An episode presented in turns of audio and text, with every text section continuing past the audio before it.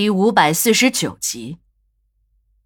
这时的小林说话了：“已经四点了，按照规定，你们两个要回避一下，我们还要履行一下最后的程序。等犯人洗漱换装之后，吃早餐的时候，你们再过来。”小林最后还告诉我们时间是早上六点。在我和小娜要出门的时候，小青还不舍得对我们说：“你们都是好人，别忘了，一定要来送我。”我们两个出门的时候，在小娜的要求下，又看了一眼那个正在一级监管的男犯。透过玻璃窗子看过去，和老金说的蜻蜓点水一点也没有分别，只是在这里换了一个更好听的名字——一级监管。小林还说，无论是叫蜻蜓点水，还是叫一级监管，目的只有一个，那就是防止死刑犯自杀。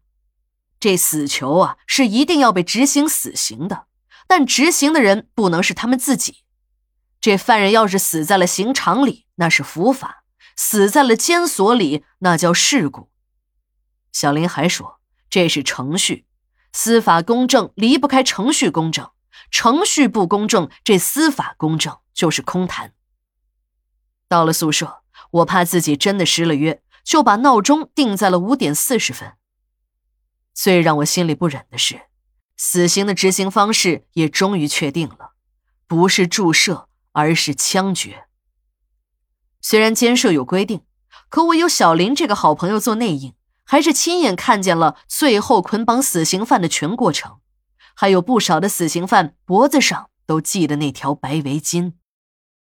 对于我答应去给小青送行这件事儿，我当时啊，也就着随口这么一说，就答应了下来。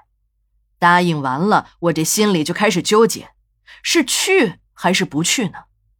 我看过太多的死刑犯枪决的现场，可那都是在没有任何的接触下，也不是有意非要观看，而是为了收尸才去的。由于没有任何的交流，便也没有这种纠结的心情，甚至还有一丝正义得到伸张的快感。但是小青就不同了，经过了一个晚上的交流。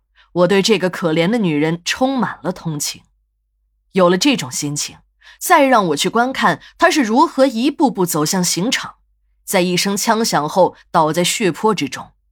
想到这里，我的心里就有说不出的难受。小娜也好像和我差不多，也不那么积极了。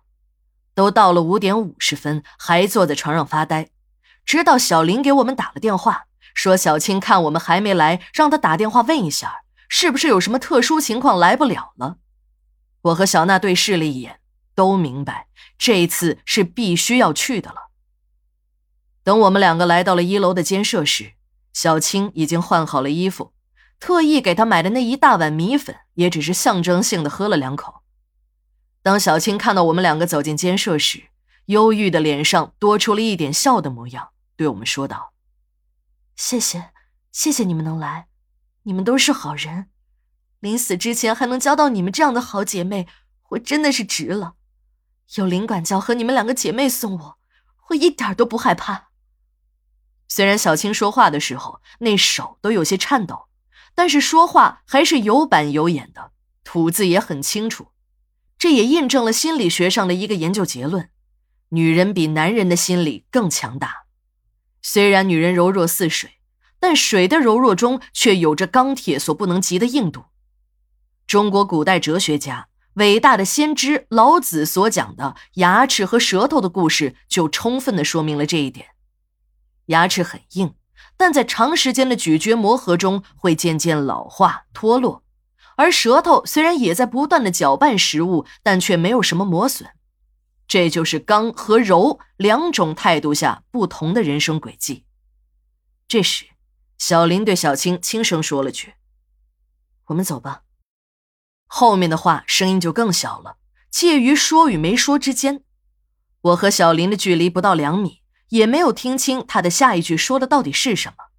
但是小青还是理解了小林的意思，对着小林点了点头，回头又对我们说：“两位姐姐，我要上路了，谢谢你们来送我。”说着。对着我们俩又是一鞠躬，这让我和小娜都很惶恐，也不知道说什么好。我想安慰小青几句，但这话到了嘴边上又咽了回去。